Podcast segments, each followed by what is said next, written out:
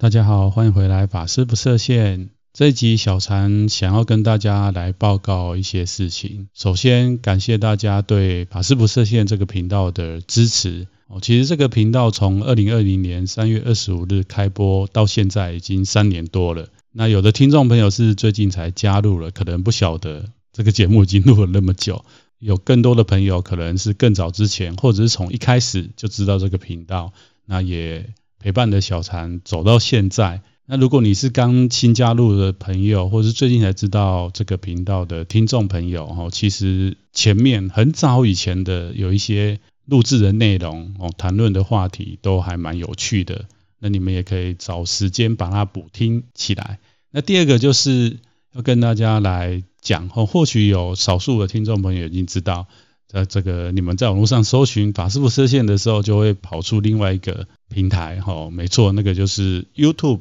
哦、我已经开始把这个 Podcast 上面的一些内容上传在 YouTube 上面，哦、那不是、哦、不是所有的内容都上传上去，那也不会、哦、也不会把之前录制所有的内容上传上去，哦、因为 Y T 的话基本上小禅个人认为，哦、它是另外一个经营的模式，或者是会看 Y T 的听众朋友可能有另外的一些特性，所以之后小禅的 Y T 除了这个 Podcast 的内容，有一些好的节目内容我会上传在那个上面之外，我就是开始也会录一些视频，然后上传到我的 Y T 的平台。所以也请这个 Podcast 的大家，哦、如果你平时也有收看这个 YouTube 的习惯，哦、也请帮我到 Y T 里面去订阅，哦、然后开启小铃铛，又或者，哦、帮我分享给更多人，哦、知道说有这个频道。那再来就是现在其实老实讲，大家都知道是一个自媒体当道的时代，这也是为什么三年前小禅毅然而然的决定投入这样的一个弘法的事业，应该是说就是把我们平常在寺院里面做的事情，哦、慢慢的搬到网络上面，哦、因为我发现这个寺院，当然小禅在寺院是在台湾算很大的一个教团，那我们已经有相当固定的信众，那如果这个每天啊，或者是呃每个月每年都是照我们团体，哦、既有的方式在分享佛法，其实就很多事情可以做，哦、其实真的也不太需要来经营什么网络的平台。不过我就是看到说，哦、有更多的年轻人或者是 一, 一般社会大众，其实对佛教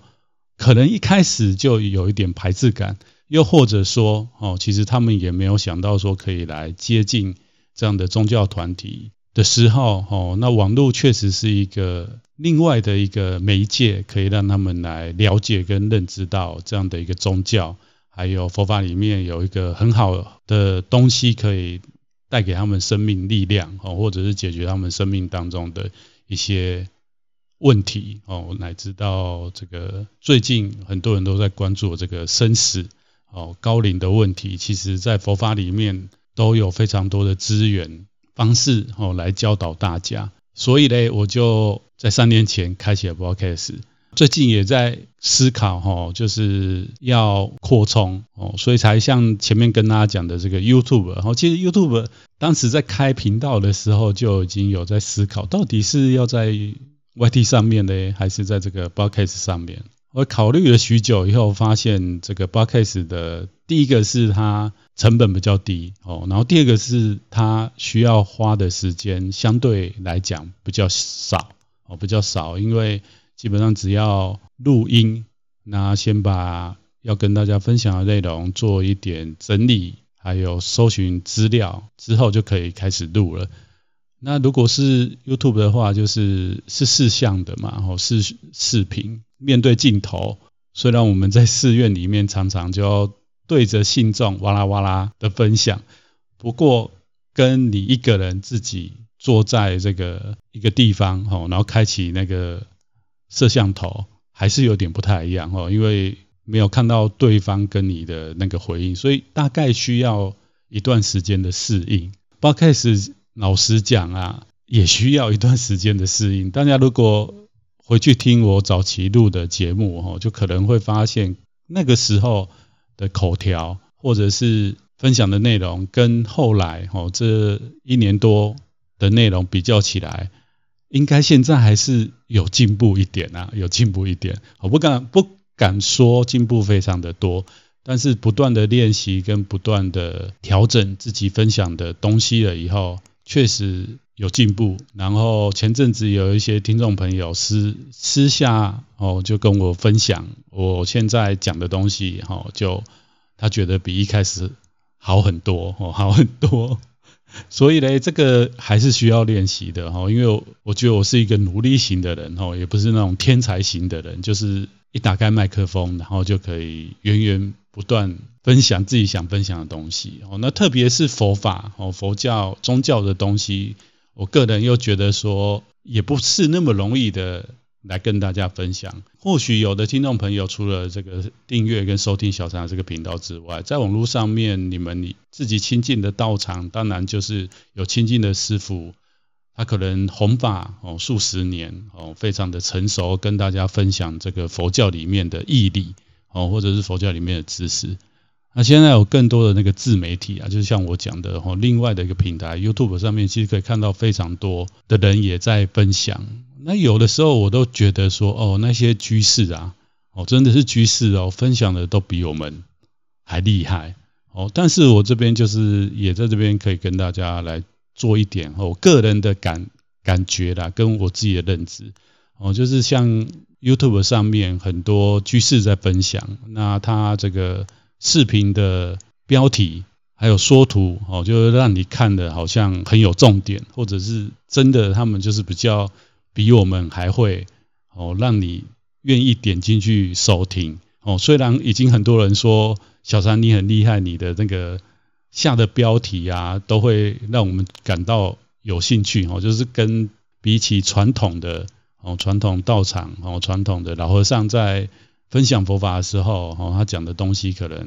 对于我们现在人来讲、哦、那个距离有点大、哦、小三你已经还蛮入世的啊，还蛮接地气的啊。不过比较起来我就发现、哦、有更多的居士他们在 YouTube 上面、哦、就会跟你讲说、哦、高僧没有说的十个秘密、哦、之类的，然后修行就是你跟高僧不一样就差在哪里、哦、我就发现说哇，他们真的很敢下这个标题。然后第二个就是我也不是没有点进去听过啦、哦、但是我听了一阵子之后，我就发现以后我看到这种标题就不会想要点进去的原因，是因为我觉得我点进去好像又在帮他创造流量、哦、那不是说他讲的错，不是说他讲的错、哦、只是说佛法里面如果大家有深入去了解跟学习，那更不要说是如果你是做一个研究者、哦、就是像我们真的是一个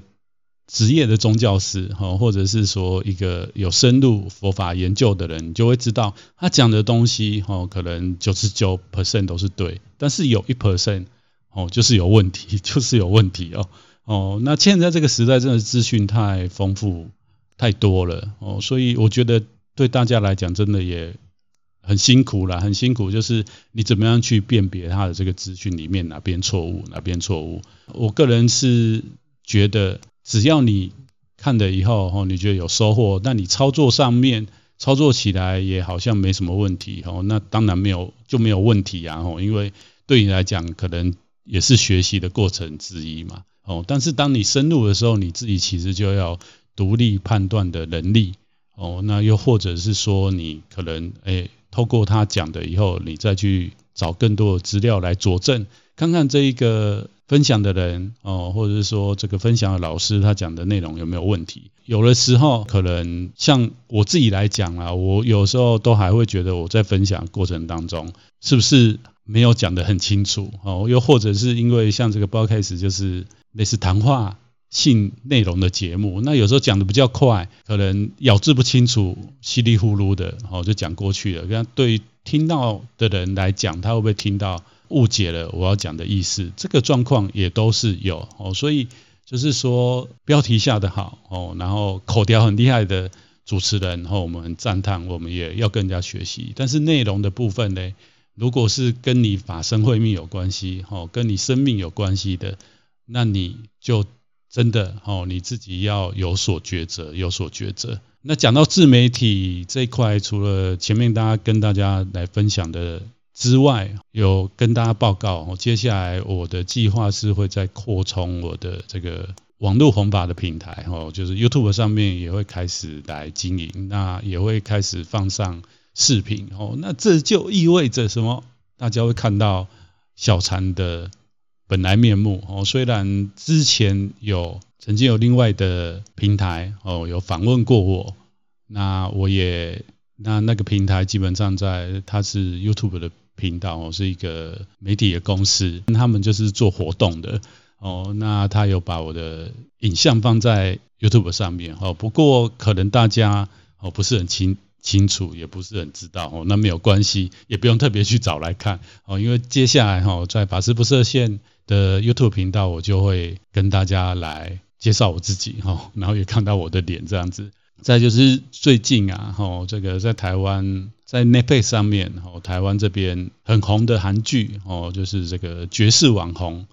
这一部韩剧啊，大家不知道有没有追起来？哦，那我是有稍微看的，那我就发现，哎，我是不是也要进军 Instagram 啊、I G 啊？因为我知道我们有很多这个道场里面的年轻人，哦，真的他们现在好像也不太用 Facebook。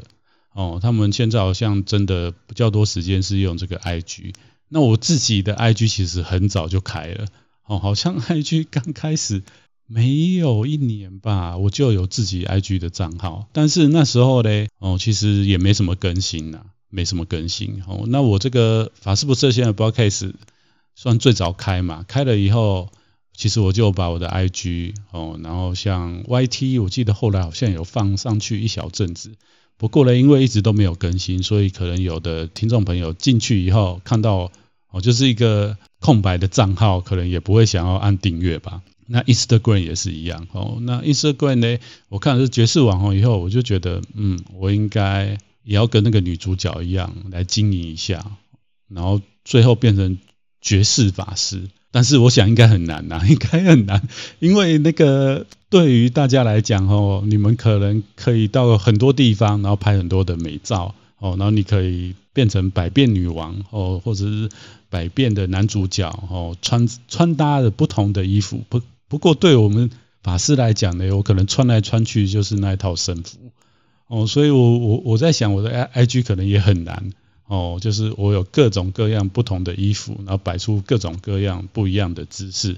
哦，如果是这样子的话，大概可能在佛教界也很难混下去。哦，开玩笑的啦。哦，总之 I G 呢，大概也会稍微慢慢的更新。哦，就是说录这个 YouTube 哦，就是要视频嘛，那就是我的一些日常生活哦，或者是有时候去参访一些地方，可以跟大家来介绍。哦，或者是跟谁见面的时候，或者是未来这个 podcast 可以跟人家对谈的时候，可以录影加录影。那在这个平台上面，大家就直接收听到音档。我们在 Y T 上面就可以看到我跟来宾的互动。基本上小禅的表情动作也很丰富，所以请大家期待这样子。哦，所以这个林林总总跟大家分享的这个频道啦，哦，法师不设限这个频道。是由小禅主持的那种最早的 podcast， 现在开始慢慢的延伸了到了 YouTube， 然后乃至 I G， 哈、哦，可能在未来几个月都会开始更新。之前其实这一集真正要跟大家来讲的就是这个频道哦将暂停两个月，当然没有错哈、哦，请大家不要吃惊，不是哈、哦、就不录了，哦是接下来小禅自己。哦，有一个计划哦，那这个计划其实是这样的，就是我要去日本的四国走这个四国遍路，不晓得有多少听众朋友知道这一个旅程哦。那四国遍路其实现在在台湾，我觉得十年来好像在台湾还蛮蛮多人知道的哦。那知道的族群，一开始我以为是像我们这样年纪的人哦，就是年轻一点的人。哦，因为年轻人总是想要出去走走嘛，然后体验一下哦世界不同地方的风景、人文或者是民俗。但是我后来发现，哎，这个四国遍路在台湾好像是五六十岁的人知道的比较多，然后去走的好像这一群人也比较多哦，那为什么会有这样的一个状况？后来仔细想想，我才发现啊，对啦，为什么？因为第一个，哦，这个四国遍路其实是在日本的四国，它详细的内容等一下跟大家介绍，哦，就是它基本上你要走完这一条旅程，哦，如果你不是用现在的交通工具，哦，我讲不是现在交通工具，就是说用最原始传统的徒步的话，哦，因为它整个旅程是一千两百公里，哦，要走四十多天到五十多天，哦，就每个人依自己的体力还有脚力不同，他走完成的时间不一样，哦，那要有那么长的假期，基本上一定可能就是要退休，哦，或者是你已经接近退休了，你可能有很多的假，你才有办法去请那么多的假去走这条路。再来第二个就是在那边那么久，哦，那每个地方住宿吃东西都要钱，当然有的人他选择，哦，就是比较热血的，哦，就是背着帐篷，然后到哪里就是帐篷搭到搭到哪里，又或者是在四国遍路上面有一些地方，哦，是这个信众捐的，那你可以住在他的那个捐赠的建筑物里面，哦，但是那样的地方不多，基本上如果你不是住民宿的话，哦，或者是住他们所谓的寺院的浴坊的话，哦，那基本上你就要野宿，野宿的话就要背帐篷，哦，不过小常没有那个体力，这次不是，哦，背帐篷，哦，总而言之走那条路要有时间，然后可能也要一点财力才有办法去走那一条，哦，那这次非常感恩有这样的因缘，哦，就是我要去走这一条四国遍路，走的方式嘞，哦，是全程就是徒步，哦，要走完四国一圈，然后要参拜八十八个寺院，哦，那在这边可以跟大家来介绍一下这个四国遍路，哦，其实这一条道路的由来，大家可能知道日本有一位非常著名的圣人，哦，空海大师，哦，空海大师也是日本真言宗的开创者，哦，那空海大师是日本平安时代的人，哦，相当于我们中国的唐朝那时候的人，那在那个时代呢，空海大师为了学习当时，哦，被他认为佛教最先进的一个法门或者一个系统，就是密教的系统，所以他渡海来到了当时唐朝，后来在很短的时间就到长安跟这个慧果和尚学习了当时唐朝的密法。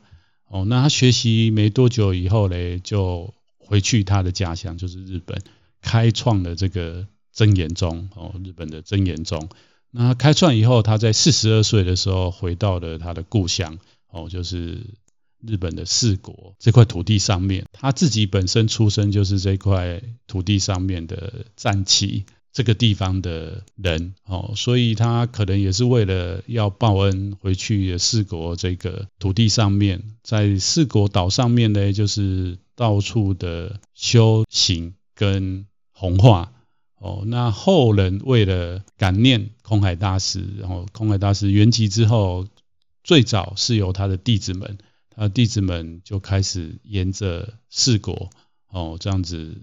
巡回的徒步的走。那这个是最早期四国遍路的一个样貌，哦，那这个时期差不多是在平安时代的末期到镰仓时代，哦，这个时候的遍路者，哦，因为这条路叫四国遍路嘛，那在做这样子修行的人，哦，通常被称为遍路者，哦，这样的遍路者大多是佛教的修行者，哦，特别是日本真言宗的修行者，哦，那一直到日本的室町时代，这样的一个信仰跟修行方式开始扩及到了一般的民众，哦，就是所谓的平民百姓。那可能我在想呢，一开始的时候可能也是诶这个皈依日本真言宗的信徒，哦，或者是佛教的修行者，哦，或者是其实在日本的佛教里面有一个现象叫做这个神佛合一的这样一个思想，主要讲的就是说，哎，佛教传入日本之前，其实日本自己已经有本土的宗教，哦，没错，就是神道教，哦，那神道教里面就有很多神嘛，那佛教传进去以后，为了不跟原本宗教有所冲突，哦，导致他没有办法传入这块土地，所以他就把很多的佛菩萨，哦，跟他们 神, 的神道教的一些神做连结，哦，做连结的结果是什么？就是那些神其实是某某菩萨化身全现、哦、就是他现出来在日本是这个某某神、哦、但其实他的本尊或者是 他, 他是跟另外一个佛菩萨、哦、是一样的、哦、所以在四国遍路这上面其实你也可以看到这样的一个现象、哦、就是他们有这种三月的神道教修行者、哦、或者是我们说的这个修验道的修行人，他也会做类似这样的修行、哦、那在日本的佛教有一些佛教的宗派、哦、也会做类似的修行，总之他们就是有一点融合有一点融合、哦、这个可能对于我们汉传佛教的人来讲、哦、你会觉得还蛮奇怪的、哦、其实一点都不奇怪、哦、就是可能对于古代、哦、印度的僧来看，我们汉传佛教会觉得有点怪怪的、哦、因为我们会 融, 融合了一些儒家跟道家的思想或是修行的东西在汉传佛教里面，那藏传佛教也是一样、哦、它可能融入了一些西藏本身的一些本教的思想或者是一些修行方法、哦、总之日本四国遍路、哦、到室町时代它就扩及到一般民众、哦、那特别是、哦、从室町时代末期到江户时代，它变成一种大众文化、哦、就是所有人几乎很多人都知道这一条路哦、这条朝圣的道路，那也会去走。我找到资料蛮有趣的，说在江户时代，就是距今现在四百年前，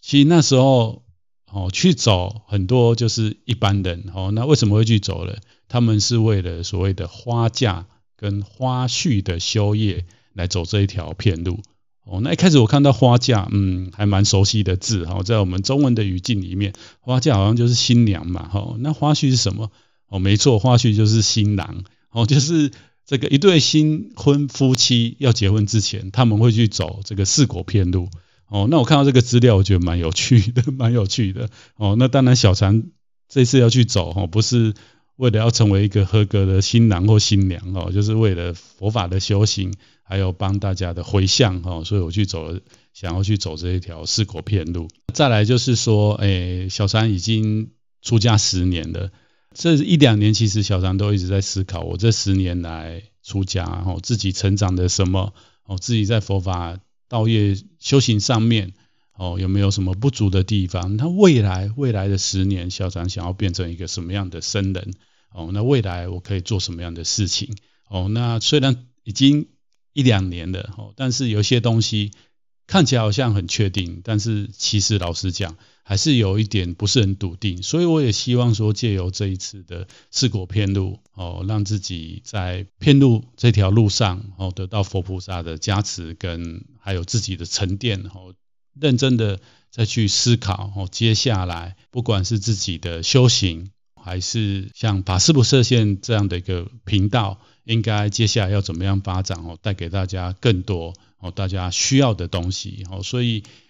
接下来将在七月二十五号、哦、就是要从台湾这边飞到日本四国，然后开始这一趟的四国遍路，所以在遍路上面基本上每天都要走二十到三十公里，然后不太会有时间、哦、那就算休息的时候我想小禅大概也没有那个体力可以去录音或者是跟大家来分享、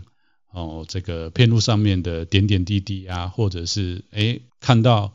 现在大家在关注什么议题，那我怎么样、哦、跟大家用佛法的方式或者是小禅怎么去看待这个问题、哦、基本上是蛮难的蛮难的所以呢、哦、就必须忍痛在这边跟大家来报告，接下来的两个月、哦、这个法师不设限 Podcast 就不会更新不会更新但是请大家也不要忘记我、哦、请大家不要忘记我，就是大家应该大家都有加入我的那个 Facebook 的粉丝页吧、哦、如果没有的听众朋友请你帮我加入、哦、那如果你坚决就是不使用这样的一个社群媒体那也没关系、哦、那请你期待这个两个月之后小禅回来以后、哦、再跟大家来报告我那一趟四国遍路的一些点点滴滴，那如果有加入法师不设限 F B 的粉丝页的听众朋友、哦、有福了有福了、哦、就是我虽然不会录音，但是我会尽量、哦、尽量就是把每天遍路的一个心得一点点的心得，还有在沿路上拍一些美景、哦、或者是我走到哪一些寺院、哦、我就是会把它 po 在我的粉丝页上面、哦、所以请大家、哦、如果你有加入粉丝页的话，也请追踪、哦、我的粉丝页、哦、或者是在上面留言鼓励我、哦、每一天骗入我这个行程、哦、那以上就是这集想要跟大家来报告的内容，就是第一个就是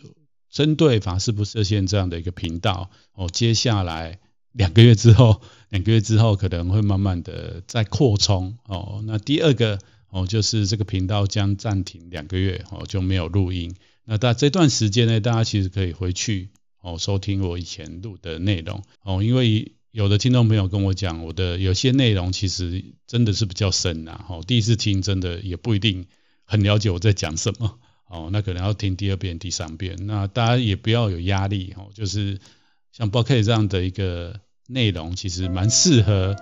你在运动、哦、你在通勤或者是你在做饭的时候收听、哦、那如果做饭的时候你觉得好像不是很专心，有一些重要内容就没听清楚，那没关系嘛，你就是之后再回来重听某一段你觉得没听清楚的部分。那最后就是、呃、这段期间两个月虽然 Podcast 跟 Y T 都不会更新，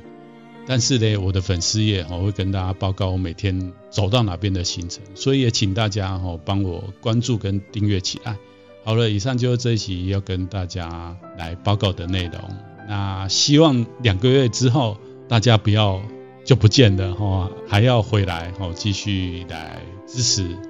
小禅，支持法式不设限这样一个频道，那么我们就两个月后见咯，拜拜。